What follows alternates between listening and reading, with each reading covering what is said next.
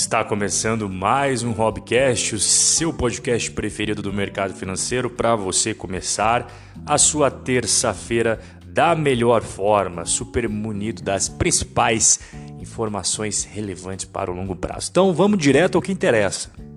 Os bancos centrais vendem ouro pela primeira vez em uma década. Pois é, os bancos centrais ao redor do mundo se tornaram vendedores do famoso metal precioso pela primeira vez desde 2010.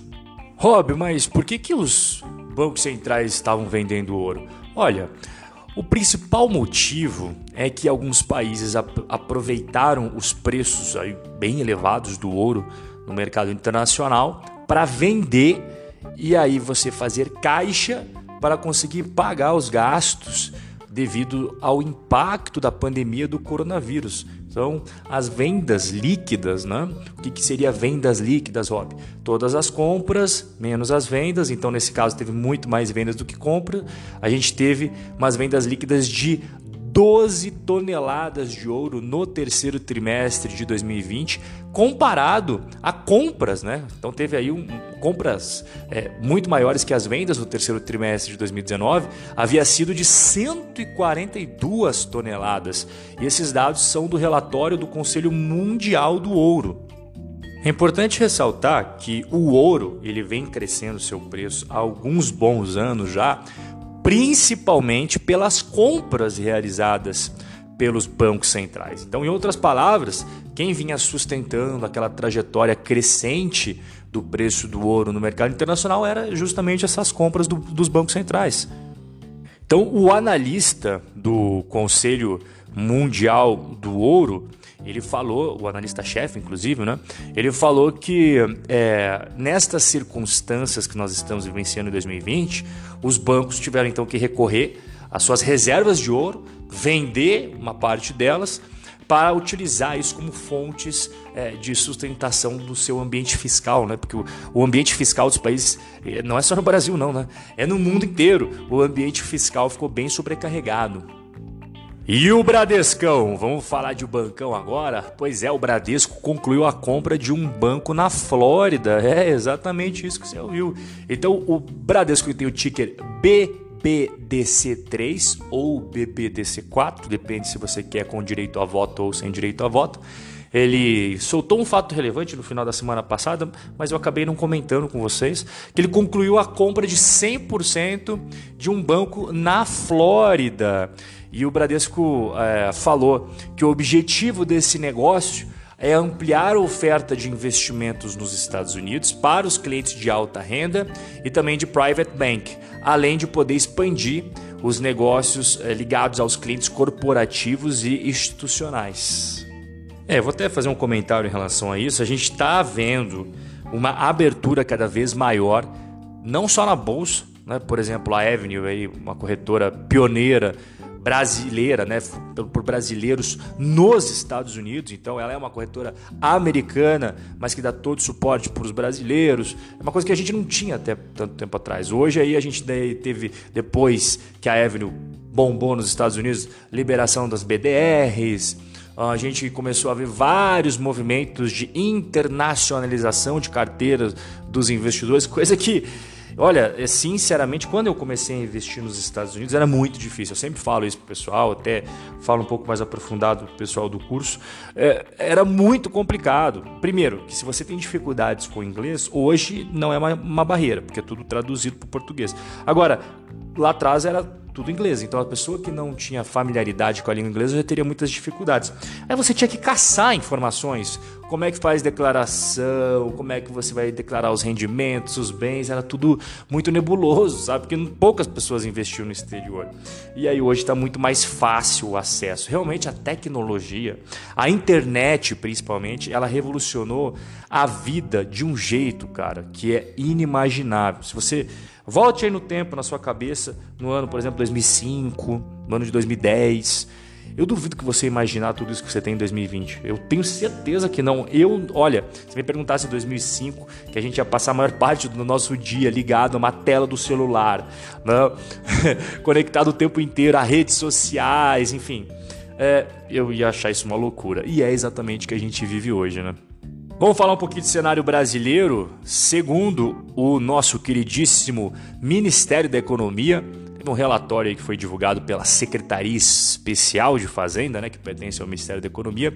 Somente em 2027 o Brasil voltará a registrar superávit primário. O que é isso, Rob?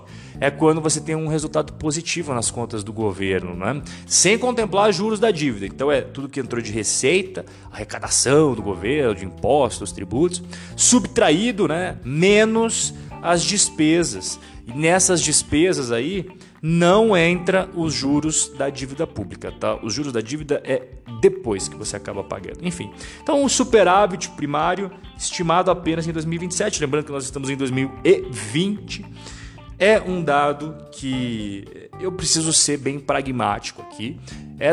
Seria muito bom se os governos tivessem superávites primários, né? Mas na prática a gente vê que isso não existe, é sempre déficit, né? Tanto economias desenvolvidas quanto economias emergentes. O problema não é ter déficit, o problema é você ter um déficit que acaba ficando insustentável, né? Ah, Rob, os Estados Unidos, cara, os Estados Unidos não deve ser comparado com o Brasil em questão de déficit, dívida, porque a economia norte-americana é exponencialmente maior do que a brasileira. Então você tem que sempre comparar, eu sempre faço analogia com o UFC, né? Luta de boxe, luta de MMA. Você vai ter um lutador de 120 quilos, você não pode colocar ele para lutar com um cara que tem 70 quilos, entende? É injusto. E a mesma coisa a comparação de economias entre países. Você tem que comparar o Brasil com economias semelhantes à do Brasil. Um exemplo, a Rússia, Turquia, né? México. Tem certas diferenças, é óbvio que tem, mas eles estão na mesma classificação de peso. Agora, você vai querer comparar Brasil com Japão, Alemanha, Holanda, Estados Unidos. Ah, cara, é a mesma coisa que comparar uma categoria de 120 quilos com outra de 70, entende? Então, é um dado que realmente não gostaria de falar para vocês, mas o próprio Ministério divulgou que projeta ter superávit primário apenas em 2027. Quero falar agora um pouco aqui de ações ligadas ao setor de turismo. E não apenas no Brasil, você pode pensar, ah, Rob vai falar de CVC. Não, eu vou falar do turismo no mundo todo. Porque, por exemplo, a Bolsa Americana, você tem lá muitas coisas ligadas ao setor de diversão, assim, né? Viagens, turismo, por exemplo, empresas de cruzeiros, hotéis, cassinos, é muito grande. E tem empresas muito boas, tá? Tem empresas muito boas. O mercado de turismo pro Brasil, na Bolsa, o pessoal pensa em CVC. Mas, e tá certo, né? Mas quando você pensa nos Estados Unidos, você vai encontrar, por exemplo, esses sites de procura de passagem aérea, sites de hospedagem, enfim, né? Tudo isso que você utiliza quando você vai fazer viagens internacionais. E a gente tem aí uma projeção do Conselho Mundial de Viagens e Turismo de que a pandemia do Covid-19 pode eliminar 174 milhões de empregos relacionados ao setor de viagens e turismo em 2020. E isso aqui é tão sério que eles até trouxeram umas palavras que assustam, cara. Por exemplo, colapso total do sistema se não houver uma ajuda. E o mais louco de tudo é que existe já ajuda, mas parece que não está sendo suficiente, né? O governo americano... E os governos estão fazendo o que podem, né? Como o turismo é muito importante para vários países, é do interesse do próprio governo não deixar morrer. Só que ele tem tantos outros gastos ao mesmo tempo que às vezes ele não consegue dar a ajuda que ele gostaria. Não faz sentido você, como um governante, deixar de lado um setor tão importante como o turismo, né? Viagens e turismo. Então, são números realmente muito tristes e eu espero que isso tudo seja resolvido a partir daí de 2021, já que 2020 está no final e a gente ainda está vendo os avanços de casos do Covid em mercados super importantes como a Europa e os Estados Unidos, né?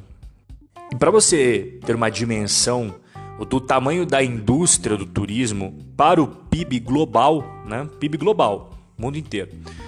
As restrições que a gente está vivendo no ano de 2020, elas podem eliminar 4 trilhões e 700 bilhões de dólares da contribuição aí que o setor de turismo faz para o PIB global.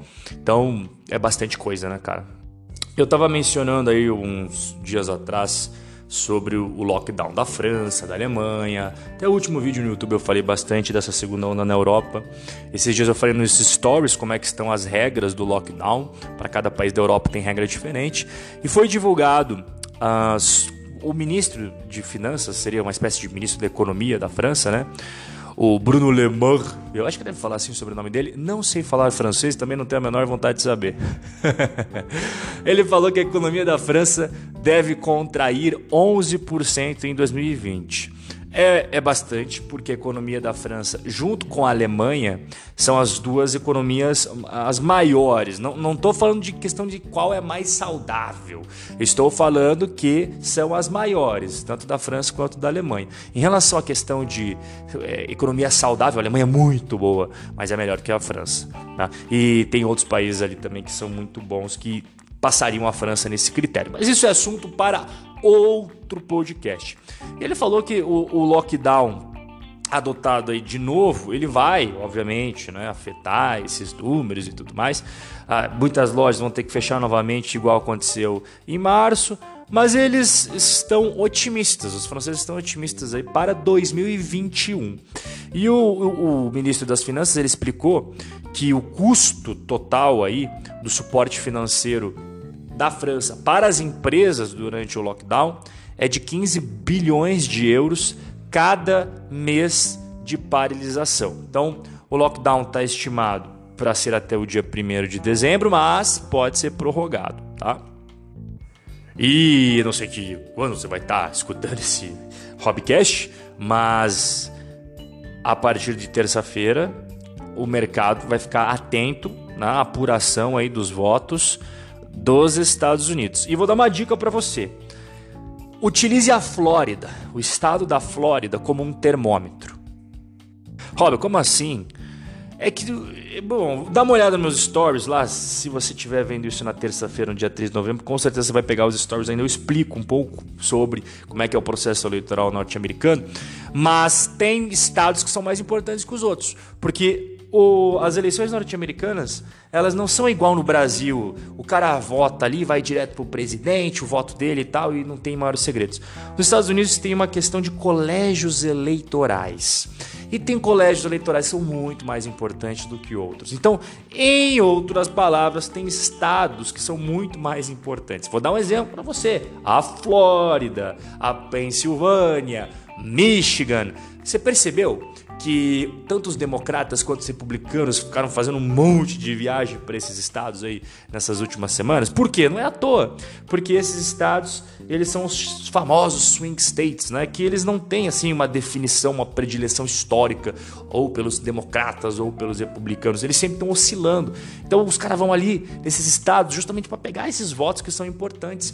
Só que não é diretamente o voto das pessoas. As pessoas, elas falam para os delegados, e não vai confundir aqui com delegado de polícia, tá? Não confunda as coisas, por favor.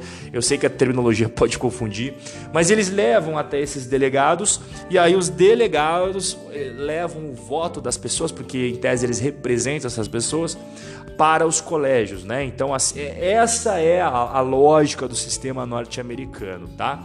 E a Flórida, ela costuma ser um termômetro muito interessante. Então, se o Donald Trump, ele tiver um resultado interessante na Flórida, cresce a expectativa de que ele pode bater de frente com o Biden. Não estou falando que ele vai ganhar, estou falando que cresce, porque ele está atrás nas pesquisas, né? Você deve ter acompanhado. Agora, se o Biden ganhar na Flórida, presume-se, e vejo que eu não estou dando certezas, mas presume-se que aí vai ficar muito mais difícil para o Donald Trump. Se o Donald Trump não ganhar na Flórida, imagine em outros estados. Esse é o racional por trás de utilizar a Flórida como termômetro. É mais um hack do que qualquer outra coisa. Mas, por exemplo, quando a gente teve as eleições do Al Gore contra o George Bush em 2000, Flórida foi muito importante e deu muito problema também na apuração dos anos 2000. Enfim, presta atenção na Flórida para você dar aquela verificada ali como é que vai ser o desenrolar das coisas. E assim nós chegamos ao final do nosso Robcast de hoje. Um forte abraço e a gente se vê no próximo encontro.